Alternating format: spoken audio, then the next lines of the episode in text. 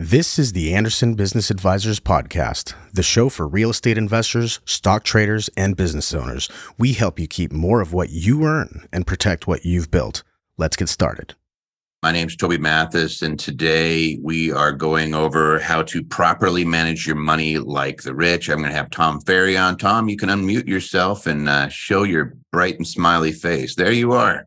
Hey, hey sir. Toby. Thanks for having me, man. Hey, this is going to be fun. Those of you guys who don't know Tom Ferry, one of the most successful coaches on the planet. And I don't say coaches like he's not LeBron James coach. He's not, you know, everybody needs a coach. But in the real estate field, there's nobody better than Tom. And he works with some of the most successful real estate agents and other business. I know you branch out a little bit, but I always think of you as a real estate agent guy. Like you're you're showing people sure. how to become absolutely successful and masters at their craft. And I wanted him to come on and teach a concept. I've seen him do it before on properly managing your money like the rich, because I happen to agree with just about everything he says. And uh, and we thought, hey, you know what? Let's bring this to our group. Now I know we only have an hour, so we're going to dive right on in. But I just I'm always excited to have Tom on because Tom's like my other brother. I don't uh, somehow I I don't know whether how, but I'm pretty sure we're related. Toby, I think it's the gray beard and the glasses. I think that's it. It could be. It could be that. Well, uh, so I'll just jump in, but first of all, I'll just say hi, everybody, and, and Toby, as always, man. I, you know, I for the people watching, I have been studying Toby and learning everything I can from him. It's just kind of who I am. If you if you read the wonderful book by Dr. Carol Dweck, the book's called The Growth Mindset. Uh, if you haven't read it, I'd strongly encourage you to read the book. It's not a motivational book in any way, shape, or form. It's having the ability to understand why some people just simply will never change, will never take action, will hear all the best information and do nothing with it.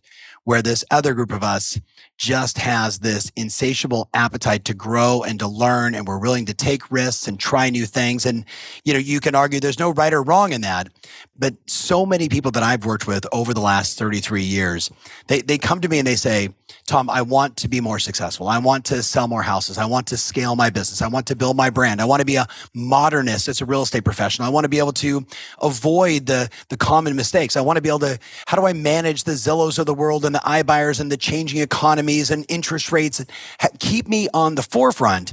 And I think we all know, you know, the answers are everywhere. But if you are in a fixed mindset, if you are stuck in, I'm not willing to change, I'm not willing to try, you're going to be poor.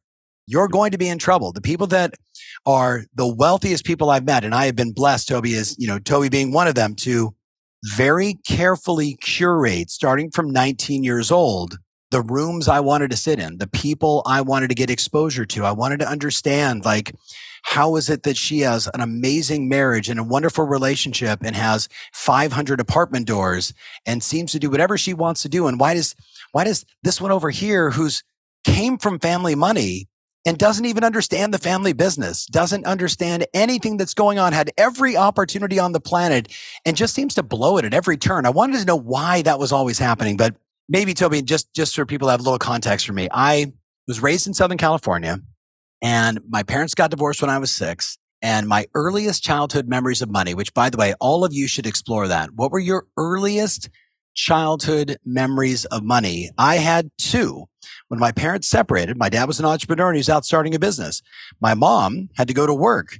And for the first time, you know, in my young life, I can remember not enough cookies in the cookie jar that you know, I had to start, you know, making the beanie weenies and helping out. And I was the number two kid out of four. And like, there just was never enough. Like every pair of jeans I got were my older brother Matthew's hand me downs because, you know, he was getting too tall. Right.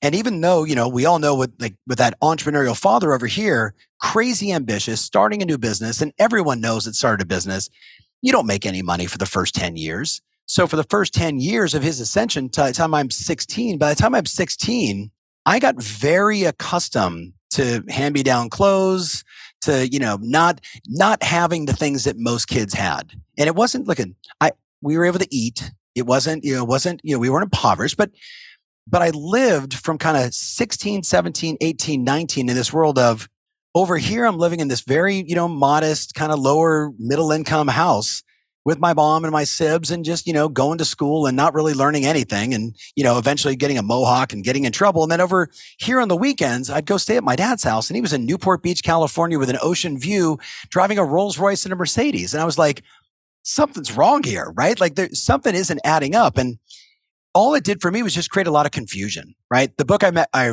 recommended Madeline is called The Growth Mindset by Dr. Carol Dweck. Strongly recommended. Stanford professor, brilliant woman. But I think all of us can relate to that in some way, shape, or form that there was a lot of confusion for me in the early days of my life when it came to creating wealth and making money. Around 19 years old, I, you know, was working at a grocery store from midnight to nines, had a mohawk. The, the only time they would let me work was midnight to nines, but I was always a hard worker, always kind of optimistic and fired up. But I remember looking down the aisle and seeing guys that I was working with that they were old. They were like 30 and we were all making 12 bucks an hour. And I remember saying to myself then, that's not my path.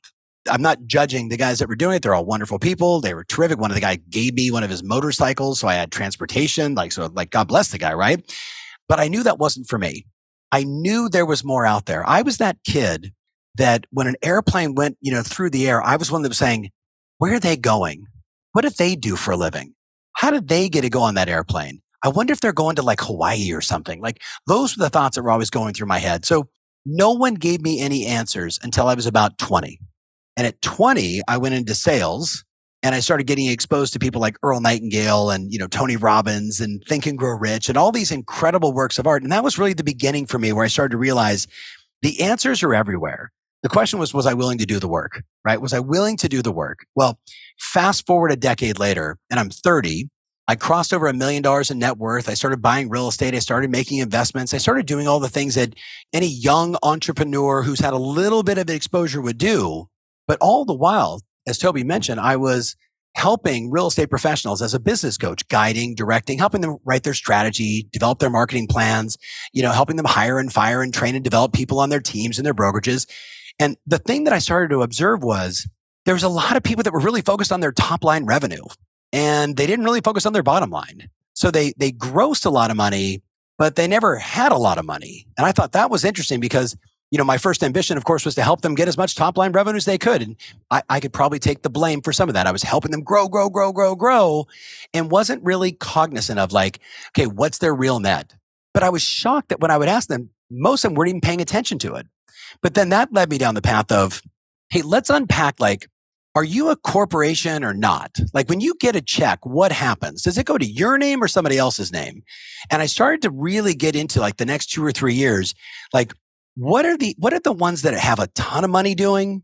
One of the ones that have some money, what are they doing? And one of the people that always seem to have no money, what are they doing? And that's really, you know, this, this video that I shot, I don't know, maybe five or six years ago that went super viral of, of just the lessons that I learned in just observing, you know, after at that point, 30,000 hours of, of private coaching sessions. And I, it wasn't just about strategy anymore. And that was like, I don't care what your gross is. What's your net? How much money are you saving? How many apartment buildings are you buying? What investments are you making? I got really into that because I realized I can help people make money. Like that's the easy part. But if they had no money at the end of it, if they couldn't pay their taxes or they, they weren't protecting themselves, which is why I got so involved with Toby, like to help protect themselves, I wasn't doing them the best service. And, and probably like many of you, like we're still on that journey today. I'm still helping people. I had a client that I just took on recently that Toby made $17 million in one line item from his business. And from that made 568,000 bucks. I'm like, Houston, there's a problem here. I'm like, either you don't want ordinary income and don't want to pay any taxes. I went through every one of the light items. I said, can we adjust the commission splits? Can we, you know, what are the adjustments we're going to make? Otherwise, the work and stress involved in $17 million in top line revenue for 568,000 wasn't worth it. I actually made the argument that if he was unwilling to make the change, we should drop the $17 million in revenue and just go focus on the other businesses where he's got high margins and high profit and less stress. 100%. Like, that's the kind of stuff, Toby, that I'm into. So, so with that said, I want to show you guys the same thing that, you know, 15 million people have seen on YouTube and I've shared it multiple times at multiple events. And, and maybe just maybe it'll create the awakening in you that it has in so many other people that have seen this. And, and I hope when I show it to you, Hector, are you ready to give them the slides? I hope when you see this that it just kind of looks like common sense because the, when I get to the very last slide and Toby, that's where you and I can really have some fun and unpack some of the lessons that I've learned. And, and again, I've been honored to, to get to know, you know, if you guys don't know Toby well, like Toby's doing all the right stuff. He's an entrepreneur, but he focuses the same way I do, which is on take the money you're making and create more passive income. Put yourself in a position where you don't have to work anymore, but getting ahead of myself. So if we're not connected in some way on social, I would say connect with me at whatever your favorite platform is. So this is basically what I shared one day at an event. I said, what I, what I've basically discovered in my work. And again, I'm, I am blessed because of the work that I do, that I do get to meet a lot of remarkable people. I recently moved to Dallas. Toby, I think I mentioned to you about four years ago. And now at this point in my career and my life, it's about where I live and who I'm surrounding myself with. Now it was always that way, but it was harder when I was younger and didn't have a lot going on and didn't have a lot to contribute to others. But you know, today selecting the place where I live was really important. I didn't want to be in a neighborhood surrounded by a bunch of people with young kids. I've got a 24 and 22 year old. I wanted an empty nester lifestyle. I wanted to be in a high rise and just the building that I'm in, the co-owner of the Clippers inside there, the guy that started Heritage, uh, you know, auction is inside there. Like there's eight billionaires in my building that Toby, two of them I saw this morning when I'm taking my little puppy outside to go to the bathroom in the morning. Like there's so much information. I'm just obsessed with what is it that these men and women do even today? What is it that they're doing and how are they operating? And here's what we know. If you look at the US, it's basically 5% of the population is what they would call generational wealth, right? Generational wealth, meaning they've, they've amassed enough that their kids and probably their grandkids will be just fine unless they screw it up. And you can go to the top 1% but we know the top 1% of earners is only $450,000. It's not a lot of money when you talk about the top 1% of earners. I'm talking about top 1% of net worth. The top 1%, if we had it on that list, would be transformational wealth. You know, the billions and billions and billions and billions and billions of dollars. But I think all of us right now watching can relate to what it would mean to be in the top 5%. And that number is about $50 million in net worth, which Toby, when you think of it, 50 million is a lot. But when you think about some of the people we've gotten exposed to, 50 million is kind of tiny. When you look at the, the graph, it goes like this, you know, like, hey, they're worth a little bit. And then it goes like this, zoop, straight up. Well, so Warren Buffett, but, what was he, 59 when he hit his first billion? And then it was right. And, and now it's 90 billion. And you're like, well, he, right. made, he makes most of his money since he's retired. It's the way exactly. I look. Exactly. I actually personally coach one of the CEOs of one of his businesses. And, you know, he gets access to Warren and, you know, to, to Greg Abel, who's now the heir apparent and, you know, quarterly meetings with Greg. And, you know, there, that's an excellent example, but it's, it's almost too extreme sometimes for people. It's, it's mm-hmm. so unrelatable to think the way Warren Buffett operates, but there's, there's lessons inside that. And certainly one I'll share today. But the next one I know you're looking at this is 15%. The top 15% in the US, they're deemed wealthy primarily because they paid their home off and they bought a house, maybe two, and they've got about a $3 million net worth. And I, I say to every one of my clients, that should be the starting place. The starting place should be pay off your home, right? And I know, you know, we talk about buy, borrow, and die, Toby, as a strategy. But in this case, you know, my advice is, hey, pay off your home. Maybe pay off a second one. Maybe buy like a duplex or something. Pay that off. Get some cash flow all the easy stuff, 401ks, yada, yada, yada, basically invest and wait. And if you do those just basic strategies, you could be in the top 15%, right? Anybody could do that with a little bit of discipline. But what I observed in just all my hours of coaching is it didn't sometimes matter how much money people made. You still, I still saw 80% of the people I was talking to basically were on a path to end up flat broke. They were going to end up having made all this money, bought all this, excuse my French, garbage, shit, dumb mm. emotional purchases for decades and decades and decades, right? And never did the fundamentals that create wealth. So when I started to look at it and started deep, you know, deep diving into like, how do you manage your money? The first thing I saw was like, there was three types of money managers. And 80% of the people I talked to, they got a check, like a commission check, a dividend check, whatever, you know, whatever their money was coming in. And it went to a personal account. There was no LLC. There was no S Corp, no C Corp, no corporate structure at all. And this is like, you know, Toby 101, right? That is the biggest no no on the planet. And I'm shocked. Even just last week, I was doing an event in New Jersey and somebody raised their hand and said, well, yeah, but in our state, you know, you can't be a independent contractor and have a corporation. And then somebody else stood up and said, no, actually you can. And I'm like, the fact that there's even confusion about it and somebody's got a fixed mindset, it can't be done instead of saying, Hey, why don't I call someone and figure out if I can do that? Let me reach out to a CPA. Let me call a tax accountant. But, but I was shocked. 80% of the people and they were making some of them making $500,000 in commissions, $800,000 in commissions, and all of it was coming to them. So they had no write offs in, in most cases. And what we know from people like Toby is the people that don't have a corporate structure in place are infinitely more likely to be audited by the IRS every single day. So not only are they not getting all the tax advantages because they earn good money, they're also putting themselves at risk every single day unnecessarily because because an LLC costs $899 some ridiculous thing like that. But then as I continued to analyze, and again, we have 15,000 clients. I have 237 business coaches. I want to, I want to stress as I was analyzing, this wasn't just me. This is across, you know, 29 different countries. So, you know, things get different when you're talking Australia, New Zealand, all throughout Europe, Canada, Mexico. So I'm really talking US specific here. The next one was, at least in this case, they listened to Toby. They, they got an LLC, maybe two. And when a check came in, the first thing I said to them is if you're an independent contractor, meaning you're not an employee, you're not, you know, you're not a full-time employee, you're not getting taxes and all that stuff taken right out of your account. First thing you got to do is you got to put aside money for taxes. Because if you got 10,000 bucks, you don't have $10,000. You got state, federal, and everything else, right? So I say put aside at least 35% of that. Maybe go to 40% if you live in New York or California just to be safe, right?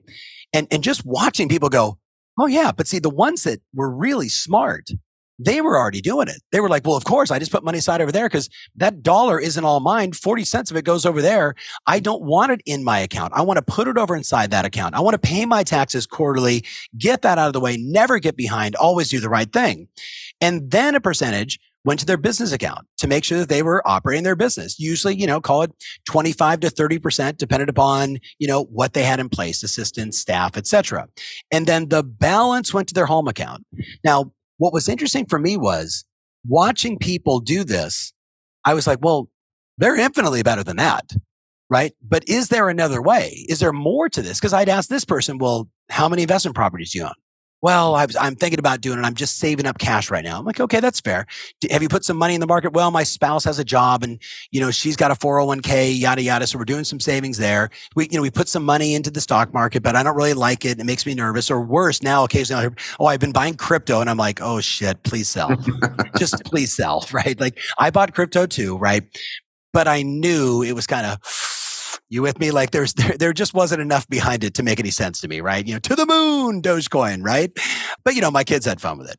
You know how I knew it was crazy, Toby, when my 18 year old son created his own coin. that's when I, that's when I knew. I'm like, okay, this is kind of nuts, right? And then people went and out again, and bought you, it probably. Like, oh, oh, no, absolutely. He sold it to he sold it to a, a, bunch of his friends, and and then one of my employees bought a bunch and then sold. And then my son called me and said, I forgot that I'm supposed to have money inside the account to make it an actual currency. 18 lessons learned right? But my point to you is this not razzing you know if you're if you were long on crypto and, and i still own crypto but it's like 0.0001% of my net worth. I just i want to be socially relevant. Mm-hmm. that's why i did it just to be very clear. But i knew there was another way. So then when i started looking at and I, I, I, you know, today I work with, I was just thinking one of my clients, Brian, I won't say his last name in fairness to him, very successful real estate broker, uh, mm-hmm. works for a company called Sotheby's, has a net worth of almost $30 million. When I looked at people like him versus people that were in this category, I was like, okay. And, and I know crypto and Bitcoin are different. I'm totally with you on that. His looked a little more like this.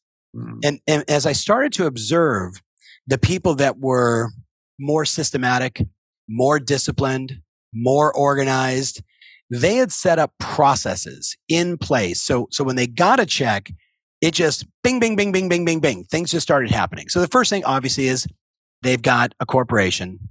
Money goes to their tax account always, right? Always, uh, never want to get in trouble over there, right? Cost of doing business, cost of living in the greatest country on the planet, pay your taxes. Percentage would go into running their business. And then from the home account, it all got dispersed. And the wealthiest people, and again, notice my thing in yellow there. These are samples, not a plan. This is not my recommended plan. I'm just giving you the example like, hey, I got to have some money in a cash account because I always want to have cash, right? And maybe, you know, like I did 529B and I watched a lot of other people do a 529B. And Toby, you and I said recently, boy, I wish I would have just bought my son's duplexes Mm-hmm. anywhere in the country instead, you know, cause whatever. But we did the 529B. Then you put money in the market, stocks, bonds, you buy more real estate, you do some retirement accounts.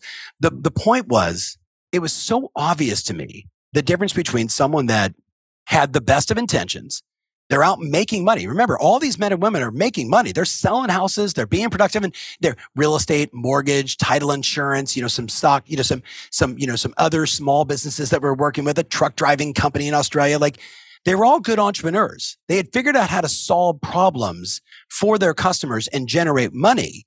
The problem was it was what they did with the money when they got it.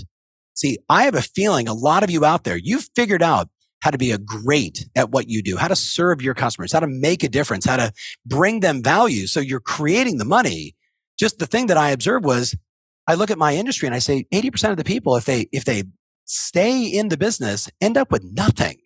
It breaks my heart. So I've been talking about a bunch, sharing a bunch, saying to them, here, here's your minimum. Call Toby, get yourself set up, you know, get, get your trust done, do all the things that we know to do. But at the minimum, you start here. And then what's fun is I say, look, the next level is you go sit down with your bank and you say, every time I deposit this much money over here, I want you just to equally divide it this way. Right. And you know, whether you're doing it on your phone or some of the stuff that can be automatically done at all kinds of different banks. And I know not all banks do it automatically. So, you know, I know, I know the deal. You either have a bank that does or you don't. And if you don't, you have to do it yourself. And if you do, it's all done for you. The point is simply this. They have a plan and a process. Mm-hmm. They have a plan and a process.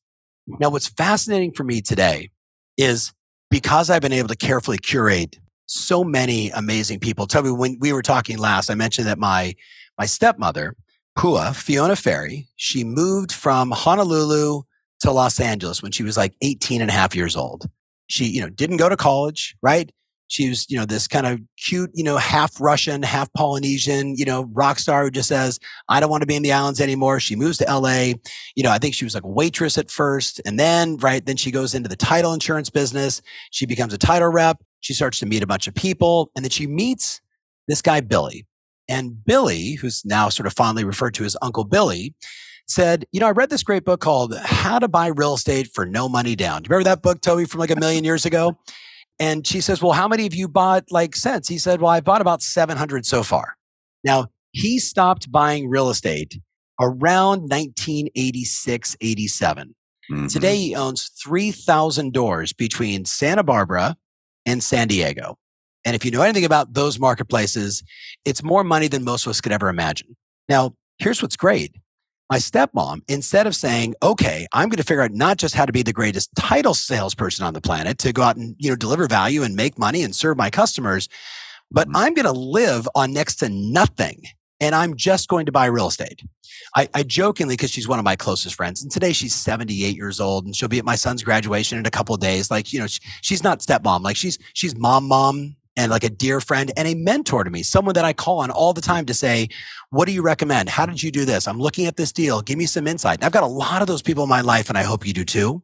My point to you is she just figured out a long time ago. It doesn't matter how much money you make. The only thing that matters is what is your plan and what are you doing with it? Now you've heard that eight million times before, but I thought, I thought I would summarize Toby, something I did recently for a bunch of my clients. I had about 3,000 people in the room in Vegas and they, they know a lot of the things that I do because I'm very open about, Hey, I've invested in 125 startups. I had three sell in the last week, but I also had five fall apart in the last month, right? So, you know, winning more than I'm losing I, they know that I do apartment syndications. They know that I bought 700 doors just in the last 12 months, but they knew I was, you know, buying on my own prior to that and figured out you can go further, farther with partners and friends and having a little bit of a lot is way better than having a few and owning it all yourself. And so I'm very vocal about this with my clients.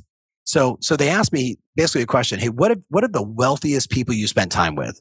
My buddy who's the former CEO of American Airlines, right? Who lives in my building, who I see, you know, just about every day in the gym, or my stepmom, or Uncle Billy, or Steve Azonian, or my, my friend who started a little company called Realtor.com and sold that recently for like a billion five, right? Like all these, the guys that started Zillow, if you're familiar with that company, friends of mine, right? When you spend enough time with all these men and women, you really see the clues. So, so the first one that I would challenge everybody on is this. Have you defined what it means to be wealthy? Not just your number, but what does it really mean for you? And the thing that I tell people all the time is rather than just write down a number, I'm a little more fixated on how much cash flow you want, right? How much cash flow do you want? How much cash flow do you want? And then the second thing is what's the lifestyle that you desire? What's the lifestyle that you desire? That to me is the game. And then I say, going one step further, the bigger issue is for a lot of us, we've had to have figure out how do I shift my identity from someone that is feeling like I'm not worthy of it to someone that I can actually go out and create it. I'm always blown away by the number of people that come to me and literally say to me, Tom, you don't understand. My parents got divorced or my parents made a lot of money, then they lost it all. And I just kind of have this glass ceiling in my mind. If I don't, you know, if I just kind of make this much, I can just be okay. And if I make too much, I just see too many people losing it all. We all have this story in our head about wealth and wealth creation. And what I would just challenge you on is what's your story? And like I mentioned earlier, there's there's a wonderful book called Affirmations of Wealth. And it's not affirmations like, you know, I'm the best, that that kind of stuff the very beginning of the book is actually 36 questions that help you unpack your current beliefs and your current, your current psychology specifically about wealth and wealth creation. And I remember going through the exercises of what were your earliest childhood memories. And I remember just thinking there's never enough. And if you've always got that thought in your background, in your psyche, in your DNA, you're probably not going to be the kind of person that's going to make the sacrifices you need to make. Go out and make the extra phone calls. Do the things you have to do go create well. Take the risk because you're always afraid that there's not enough. So I would just challenge you. What is your identity about? The book was called Affirmations of Wealth. I know sometimes I talk too fast. Affirmations of Wealth by a guy named John Alexandrov. John Alexandrov. So I don't know if the book is still in print. It was a long time ago when I read it. But, you know, probably like all of you, I've read all the books you can imagine. Rich Dad, Poor Dad, Think and Grow Rich, right on down the line, just trying to figure out what's going to work for me. But this is the big one. The thing that I would stress for all of you is you've got to carefully curate wealthy people around you. Carefully curate wealthy people around you. I used to call it your financial fortress. So I've had the same two attorneys for almost 25 years right? One's kind of the junior attorney who helps me with contracts and paperwork, and one's more of an M and A attorney and the guy that I want on my side if somebody's coming after me for any, you know, any reason, good or bad. I've had the same tax strategist now for 22 years. Mm-hmm. One, because he's phenomenal at what he does. But number two, he's calling me about every 30 to 45 days to say, Hey, this is what's coming up. Here are the changes. This is what you need to be aware of. Here's the next three moves. He's not a passive tax accountant waiting for me to say, here's my taxes. Now figure out how we can do this. He's actively helping me with my program, actively helping me. Then I've got about 27 people that are just fantastic entrepreneurs that at any given time, like Toby being one of them, I can just call and say, I'm looking at this 125 unit building. It looks like this, feels like this, sounds like this. Here's some of the details. I just, I don't know. Just my, my gut is, what am I missing in this contract? Right. And just having people like that in your life. Now, my number may seem big to you. Remember, I started doing this when I was 30. I'm 52 now. So I've had a lot of time to curate. And, and these aren't all people that I can just call on a dime. But as an example, I recently acquired a third of a new startup company and I was really fired up about this business and, you know, met with the founder, liked the business so much, said, Hey, I'd like to buy a third of it. I'm going to take half that. I'm going to syndicate it to five or six people that could be super influential to help you grow your business. And there was two guys I called immediately, two guys that I've invested in, I don't know, 18 or 19 businesses with. And both of them, both of them said, love the business, too small for me. Call me when it's ready on the next. And, and I'm like, but I'm giving you a chance to get in early. And they both said no to me. And I said, are you guys saying no to me like I shouldn't do the deal? Or are you telling me, no, it's just too small for you? They're like, no, you should absolutely do the deal. We get it. When you get to a series B, call us. That's when it'll make more sense for us. Mm-hmm. Having people like that in your life. But the only way you get there is you got to get in the right rooms.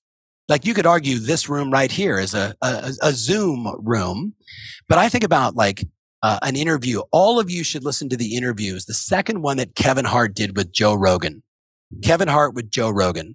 And it's the one he's wearing the light blue sweater because I think he's done a couple interviews. And Toby, he talks about and I'm a just I'm a huge Kevin Hart fan, not just as a comedian, but just the way he operates his life. At least at least from what we can see, you know, as a consumer of of who he is. Um, he talked about the way he was raised in Philadelphia and how he grew up. And you know, he said it, you know it wasn't easy. Nobody taught us how to you know think about money, creating wealth. There's typical stories that we've all experienced. Probably all of us have had it in some way, shape, or form. He said as he started to ascend in his career and he started making more and more money, he started realizing that he didn't know what he was doing. So he was making every wrong move. And then he had the epiphany. I've got to, uh, you know, got to get some advisors around me that can help me do all this stuff. And he actually posted something recently where he said, making money on your own isn't fun. You got to make money with your friends. You got to get the people that you love around you so you can all go enjoy the journey together, which I agree with that a thousand percent. But he talked about being at the Super Bowl. And this was a while back when Tom Brady was still with the New England Patriots. And he said, we were in a suite and he said, you know, I was kind of with all my friends, like my posse. And he said, I, I look out out the door and he goes, and I see Robert Kraft walking by. And he said, man, that guy owns a New England, that, that guy's a billionaire, right? And he said, the game was over at this point. And he said, I'm just going to go follow him. And his buddy's like, no, no, no, man, you can't do that. You can't do that. He's like, no, no, no. Like, I'm just going to go check it out. He's like, so he walks over and he says, I knock on the door. Somebody opens the door and he goes, I look inside. He goes, Jeff Bezos is inside there. Tom Brady's already inside there. Robert Kraft's inside there. He said, all these just uber successful people. And he said, Hey, I'm Kevin Hart. He goes, I was asked to, to they asked me to come in. right? Obviously he's lying his ass off. He gets inside this room and he says, he goes, I'm standing there. And he goes, my buddy's behind me. Like, you know, we shouldn't be inside here. This is, you know, this is not our room, man. Like, this isn't for us. We're just like comedians, right? This isn't our jam. And he's like, no, no, no, man. Like, if I get in the right rooms, I'm going to meet the right people. I'm going to have the right opportunities. And, mm-hmm. and Toby, he literally says in the interview, he said, I see Jeff Bezos. The guy's like the richest guy on the planet at this moment. He said, I walk up to him. He says, Jeff Bezos, I'm Kevin Hart. I'm a comedian. It's nice to meet you. I don't have any questions for you, but man, I just want to shake your hand. I just want to say, like, I admire you. I admire what you've done. And he says, and Jeff Bezos was like, man, I've seen your work. You're really funny. He's like, if you ever need to talk to me sometime, here's my number. Give me a call. Now, yep. most people would watch the person go by and not do anything. Maybe you'd walk outside and take a look. Oh my God, was that Kim Kardashian? Right? Like, well, you know, what's going on here? Most people wouldn't knock on the door. Most people certainly wouldn't say, Hey, I was invited to get in when they weren't supposed to. Most people just wouldn't do it. And I'm challenging you. Who are you spending all your time with? Who are your advisors? Because mm-hmm. for me, when I, when I show you everything else, right? It's obvious willingness to sacrifice. You know that.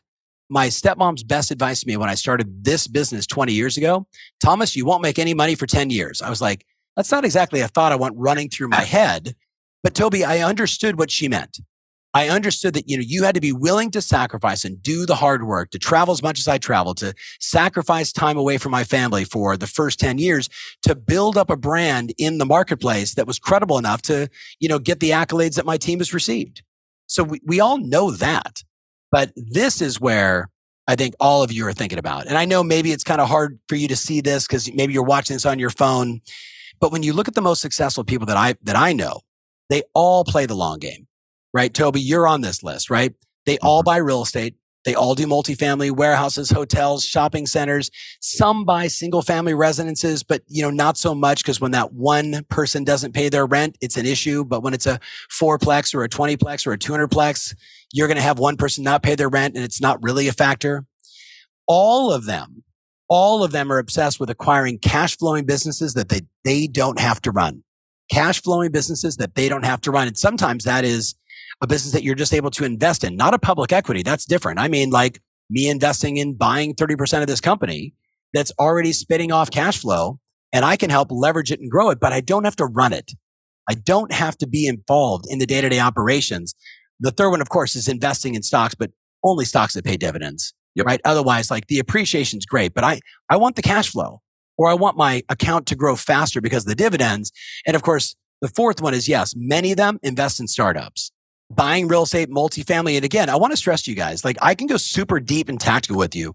When I'm standing in front of somebody and they say, I can't afford to buy an investment property, I say, let me ask you a question. How much equity do you have in your house? And they go, oh my God, I've, my equity's gone up like through the roof. And I'm like, why don't you take some of the cash out and go buy another property. Why don't you take the cash out and go buy new construction that's going to go up faster? Keep this one as an investment property. Congratulations, you're in the game.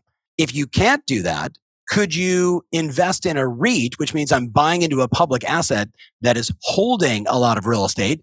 And now I'm getting the dividends and I'm getting the tax advantages through the REIT.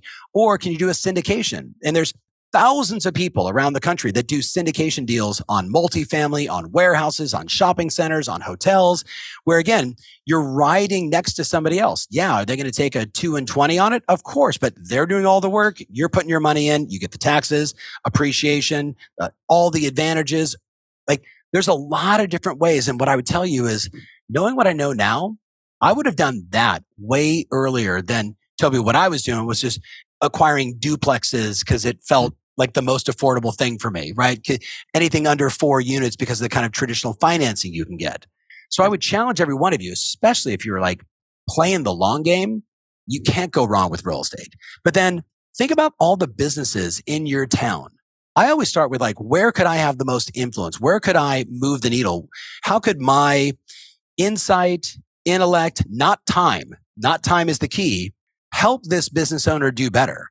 Could I spend an hour or two with them every week, giving them insight and guiding them and own a piece of the business and get a dividend? But none of you need another job, right? Like that doesn't make any sense. I, I'm also like, I'm shocked by how many people say, Hey, you can have like five or six side hustles. And I'm like, why would you have five or six side hustles? Why don't you figure out like where you can really have impact versus continually trading time for money? Investing in stocks that pay dividends, of course, investing in startups. I would warn all of you because I've invested in a lot of them.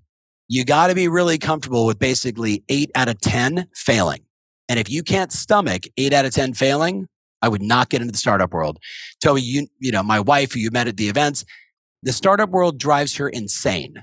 She is old fashioned Italian. Let's buy more real estate. Let's put more money in bonds. You know, like, let's do more of that stuff. Very safe.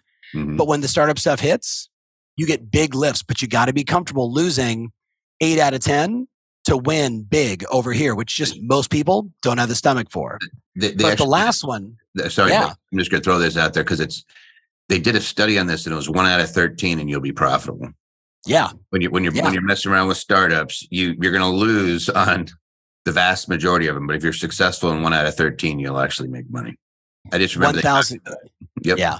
I'll give you guys an example. I have a uh, my former brother-in-law called me and he said, "Hey, I'm uh, I'm going to invest in this company." And I was like, "Hey, didn't I tell you you have X amount of dollars?" And my advice was invest in like ten or fifteen companies with that same 150 grand he's like, no, no, I, am really excited about this. It's a marijuana transportation company up in Calgary. And I was like, you know, I saw that same pitch deck and I passed on it because it's just too easily replicated. So, you know, they don't have first mover advantage that, you know, like all the reasons why, right? Like I have eight questions, Toby, that I ask every single startup that usually by two or three, I've already said no to. Mm-hmm. Right. And if you want, I'll share the eight questions. You can share them with everybody. But the long story short is he does the investment. It's the only 150 he has to invest. He didn't buy real estate. Instead, he puts into this company. Nine months later, it's gone. He lost all 150,000 bucks. Don't do that. I'd much prefer you start in order. Buy more real estate. Buy more real estate. And the last one you guys are all doing. It's why you guys are here. And it's why I'm such a fan of Toby, which is they invest in themselves. Mm-hmm. Now I know there's 10 more things. So, so Toby, look at that list. What did I, what did I miss? I think you're hitting it. Like if I'm if I'm looking on it uh, at it from an investment standpoint, I think you're hitting everything right on the head. I would probably start with dividend stock because it's the cheapest and it yeah. produces results immediately. For a hundred bucks, you could buy a great company that's paying, that has great cash flow, and you start paying attention to those types of companies once you start investing in them. And then uh, on the real estate, the only other thing is I, I might say there was this old concept of the two mountains, and uh, in our younger years, our ego is on the first mountain, being great at what we do, being great at our profession. And then as you, once you achieve that, then you kind of go onto the second mountain and, and you start going into this, I want to give something back and create something that lasts beyond me. And uh, th- that would be the only thing that I would add, probably as as a six with an asterisk on it, is yes. uh, is to find out what brings you that satisfaction. I think that, again using cliche statements but uh, when people say money can't buy happiness is because you haven't given enough away there's there's there's there's that's the truth there's there's yes. a giving component that i think works magic that with with wealthy people which i think is probably why a guy like jeff bezos and everybody gets excited when somebody asks them something it's a chance for them to give something back. Yes. And i've yeah i love that i love that you said that. I'm going to add it into into number six on this list uh, there was actually like 10 on my original list and that wasn't on there, but you, you know, you know that whether it's breast cancer research foundation, because my wife's had breast cancer twice, uh, an organization called CASA, which is child advocate services, kids that are basically in the system that need an advocate. You know, we built an orphanage over in Ghana because my son at, you know, fourth grade had a pen pal partner who was essentially living under a tree with one little box where they had a, access to a computer and a bunch of my family friends, we all got together and raised a bunch of money and, you know, poured ourselves. So the, there's no doubt like that has to be on the list. All right. So before someone talks about protection, oh, so someone just said, I'm a CASA volunteer. Mm-hmm. Thank you. God bless you. I love you. Thank you. Thank you. Thank you. Toby, I got the eight questions. Can I read the eight questions that I ask Absolutely. every startup? Yep. Okay. So you guys want these? I'm going to, I'm just going to read them. So, so get ready to take some notes. So now remember, I'm willing to meet with just about anybody. Now I'm willing to meet with just about anybody because you never know who's going to have the next killer idea. Mm-hmm. You never know who's going to be the right person, but maybe have the wrong product at this time. They might be the right person, but they might have the wrong product. So I want to meet with them and go, man, I love you. This gal's got it going on, but that's a stupid idea. I never say that, but actually I probably would. But what I'm trying to do is cultivate the relationship. So the next time around that entrepreneur calls me again. Does that make sense? So here's my eight questions. Number one, I say, explain the problem you're trying to solve, but I'm a six year old. Mm-hmm. Explain the problem you're trying to solve, but I'm a six year old and I, I, force them to take usually a very technical SaaS based, you know, internet based software company, or I'm an investor in a wine and bourbon spirits company. And my buddy was like, no problem. I'm trying to bring joy and happiness and alcohol to people. And I was like, got it. But if they can't explain the problem they're trying to solve, that's not a company I want to invest in. Businesses are basically formed to solve problems for a profit. That's what they do. So question number two, I ask, how large is the TAM? and who's currently doing the most revenue. Mm-hmm. How large is the TAM? How long is the how large is the total addressable market? Like how big is the market? How much money is being spent in this area? So this recent company, Toby, that I bought a third of, it's a recruiting business for residential real estate brokerages and teams. And there's a lot of money being spent in this space, but it's all being done in an old archaic way. But it's, it's, you know, it's probably conservatively a $250 million TAM, right? That, that's how much money's being spent. Then I asked number three, is your model different from others? If so, how? Is your model different from others? If so, how?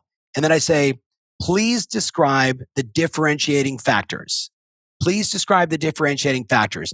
And then what happens is at this point, if they can't tell me, Hey, look, our bobblehead is different because it costs us, you know, 50% less because we get it this way versus that way. Or, you know, these wipes or these chips are dramatically better because of the way they feel. If they can't give me the differences, mm-hmm. then I have to ask myself, is the addressable market big enough for me just to invest in another company that does the same stuff as everybody else? Right. Mm-hmm. That there's no differentiation. And sometimes the answer is yes, but it's because I keep going deeper on the questions. Number four, I ask, so just explain to me simply, how do you make money? Explain to me simply, how do you make money? And I love because I invest in a lot of SaaS companies, right? Software as a service or even service as a service. When they say things like this, we charge a platform fee and we make profit on the platform fee. Then we get a success fee when we produce results and we get something there too. That to me, I'm like, hmm. You're right? Big enough addressable market. We could scale that like crazy. You know what I mean? Like, I'm in, let's go. I recently passed on starting an airline with a buddy of mine who used to be the CEO of American Airlines because I said, explain how you make money. His answer, Toby, confused me and scared me. And even though he said, look, I'm going to do it with a guy that you know who's very famous in this space, I said, it doesn't work for me. I don't understand it. You with me? And I don't invest in things I don't understand. I don't invest in things that are too complicated for my simple brain. Number five, I always ask, who's on the cap table? So who's already invested in the business? How much have you raised? What's your burn? What's the forecast to break even? When will you be profitable? That's all under question number five. Who's on the cap table? Who else is invested in this business? How much have you raised? What's the burn? How much is it costing you to operate the business every month and not making a profit? I invested in a company recently, Toby, the founder, uh, he and his buddies started a little company called Zillow. So he's got a track record. Mm-hmm. He raised $127 million essentially on a napkin. And he said, we won't make a profit for two years, but let me show you exactly how we're going to get there and not lose in the two years while we're building up this new identity. And I thought, well, wait a minute. I don't think Zillow made any money for like eight years. And that kind of worked out okay.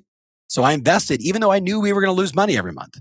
Right. Number six, tell me about your management team. And then tell me about all the key players. So if it's software, tell me about your engineers, tell me about your project managers, tell me about your chief product officer, tell me about your BI person. I'm asking all, like, tell me about everybody inside the organization. Usually what scares me when it's too early is they say, well, it's me, me, me, and me. And that, that usually scares me. That's when I'm like, okay, we, we might have a, we might have an overachiever. We might have a control freak. We might have somebody that hasn't figured out how to scale themselves. And if they can't figure out how to scale themselves, I'm not investing in that company. Mm-hmm. I'm looking for the person that knows how to get people around them to do all the right things and grow together as a unit. And then I asked a very specific question if it's in my space, like, um, have you pitched? And I named like the three biggest VC groups in the, in most of the places that I play. And if they don't know who they are or haven't been able to get into them, right, it also gives me some insight. So those are my eight questions. I've done about, I don't know, 1200 pitches and invested in 125 companies. Mm-hmm. So, you know, about, you know, about one out of 10, I say yes to. And, you know, that's over a 10 year period and it's absolutely paid off.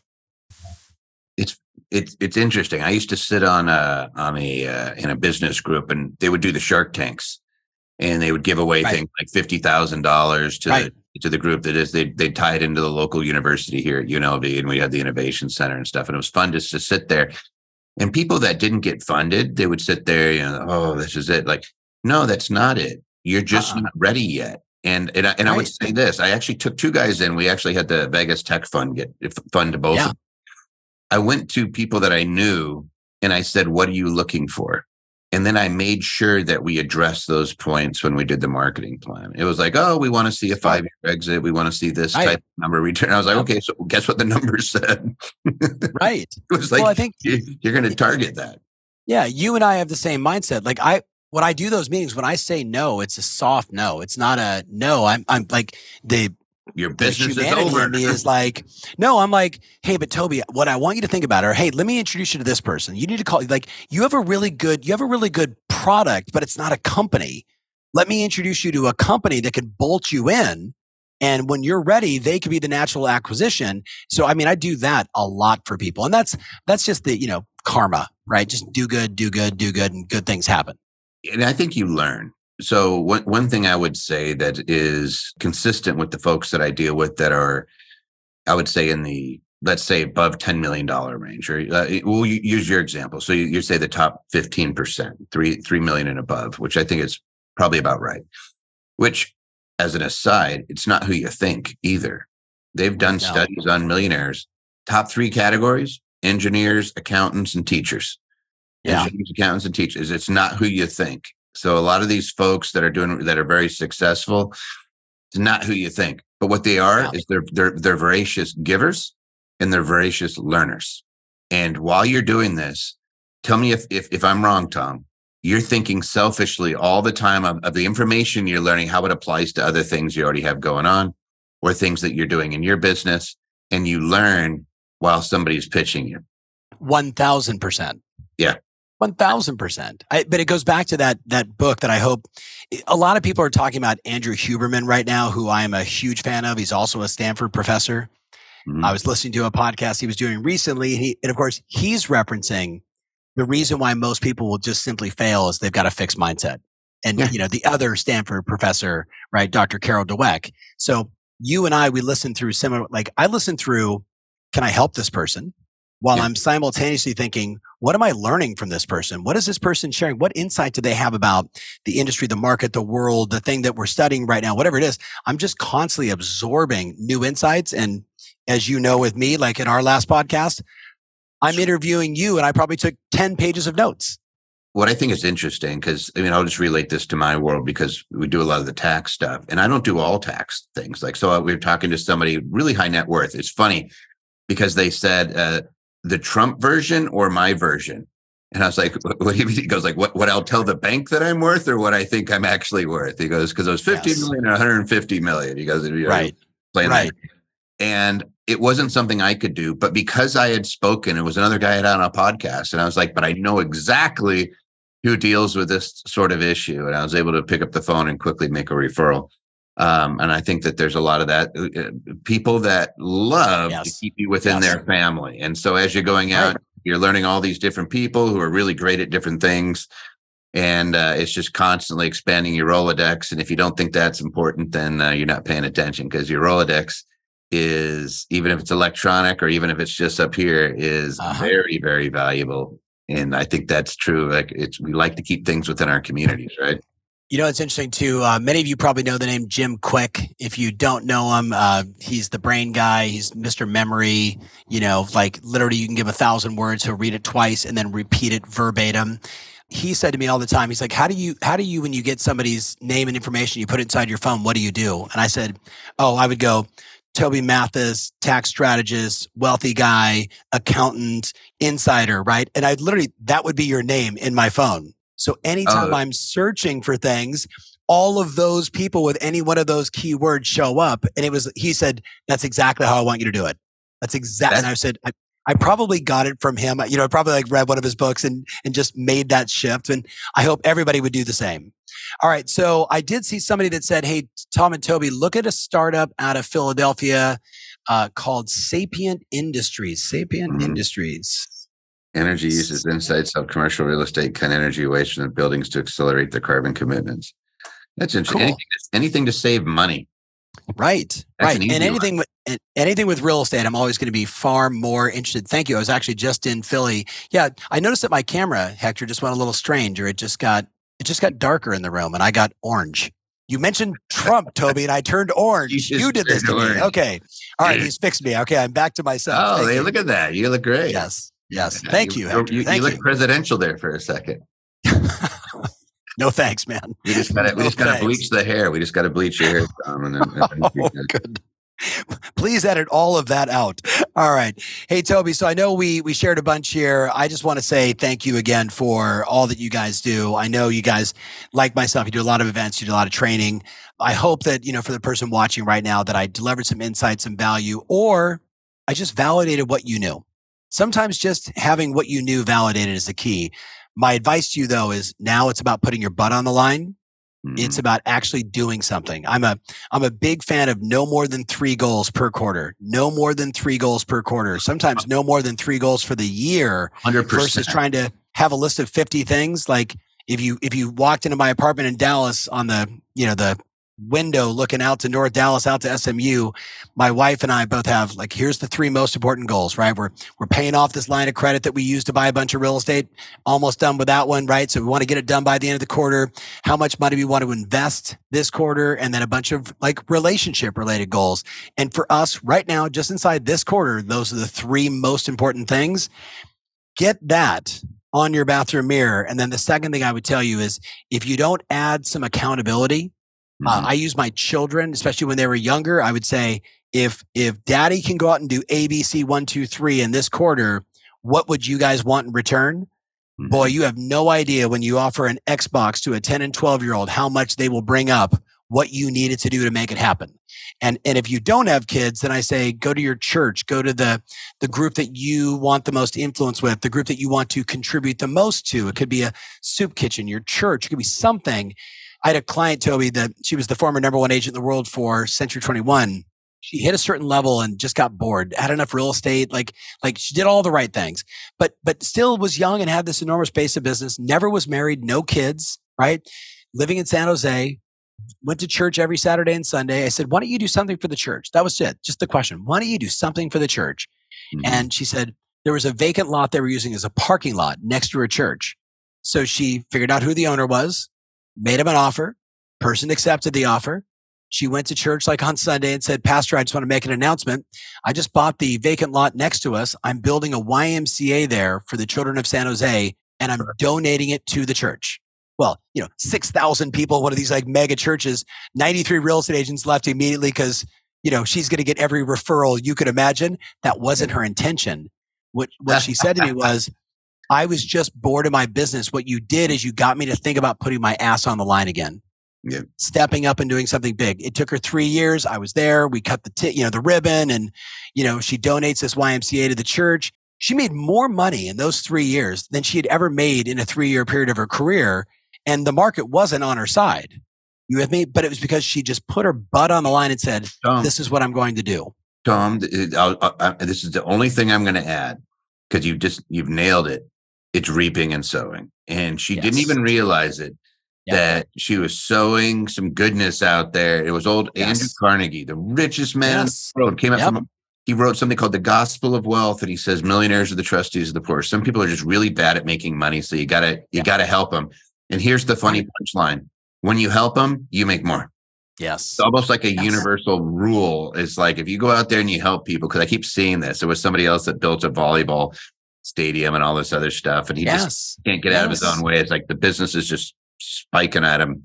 I just see that over and over again, and I hope that uh, that was the one thing is is that giving side over and over again. When you see wealthy people, you see that they're always. You know, sometimes it's connive, like yeah, okay, I can get a huge tax benefit out of it. sure a sure. nonprofit and things like that. But that's not the reason they're doing it. If they're doing it yep. for the right reasons, they can't get out of their own way. And you see that when you look at families, the Rockefellers versus the Vanderbilts. If you ever just want to do a case study, just the Rothschilds, like you just start looking at these, the, the Hershey Foundation, look at that thing. Right. $13 billion or IKEA is owned by a charity. Like when you start looking right. at what makes these folks tick, you can see that that is a component in almost every one of them. Yeah. You know, Rolex is a nonprofit. I did not know like that. that. Yeah. Yeah. That was another interesting one I heard recently. And I spent a lot of time in Jacksonville, Wyoming, and like, you know, the the wealthiest Americans basically donated all of that land. Now, now I think they donated all the land, then they created a bunch of new tax codes. they definitely did that. So like there there was some there was some intentionality Mar-a-Lago, behind it. Mar-a-Lago yeah. has conservation easements that, that, that got Trump about what twelve billion or twelve million dollars deduction or something. Yes. Something silly. But hey, yeah. I know we got to wrap, but I want to say thank you. On the last podcast, we talked about asset protection, and one of my houses was actually in my personal name, so that has been solved. Right. So thank you. You you gave me that insight. We're talking for the people that are listening. I've I interviewed Toby on my podcast, and we're talking about you know the, basically all the mistakes to avoid. It was a really fa- and I again I mean I'm taking ten pages of notes, but one of the things you said was and don't ever have any assets in your own name. And I mm. wrote down is this house still like is that house in my name? And I called my like and he said he goes, Yeah, but there's not a lot of advantage to it. I said, except there's a lot of equity. And if if I ever got sued, you know, that that would be the asset they would go after. And he's like, No, no, no, I go, just just do it anyway. just put it in an LLC. Yeah. And, right. And, so so thank you. I appreciate that. And if, and if anybody likes the asset protection stuff, we'll put up a link so you can come and do the tax and asset protection course. This was strongly a, recommended this was a true we just wanted to bring value to you guys and give you something cool. Yeah. we're going to put this as a recording. We're going to let it live on the youtube channel. So thank you tom. If somebody does want to get a hold of you how do they get a hold of you?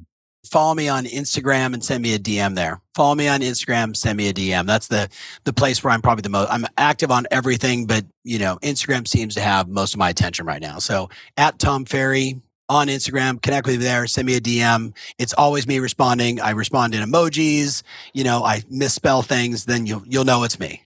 All right. Toby, thank you so much for the opportunity. Thank you, everybody out there. Put your butt on the line, do something big. And I love give, give, give. Right. So spot on. Thank All you right. so much. Appreciate the opportunity. Thanks. Thank you, Tom. Share it with somebody you love.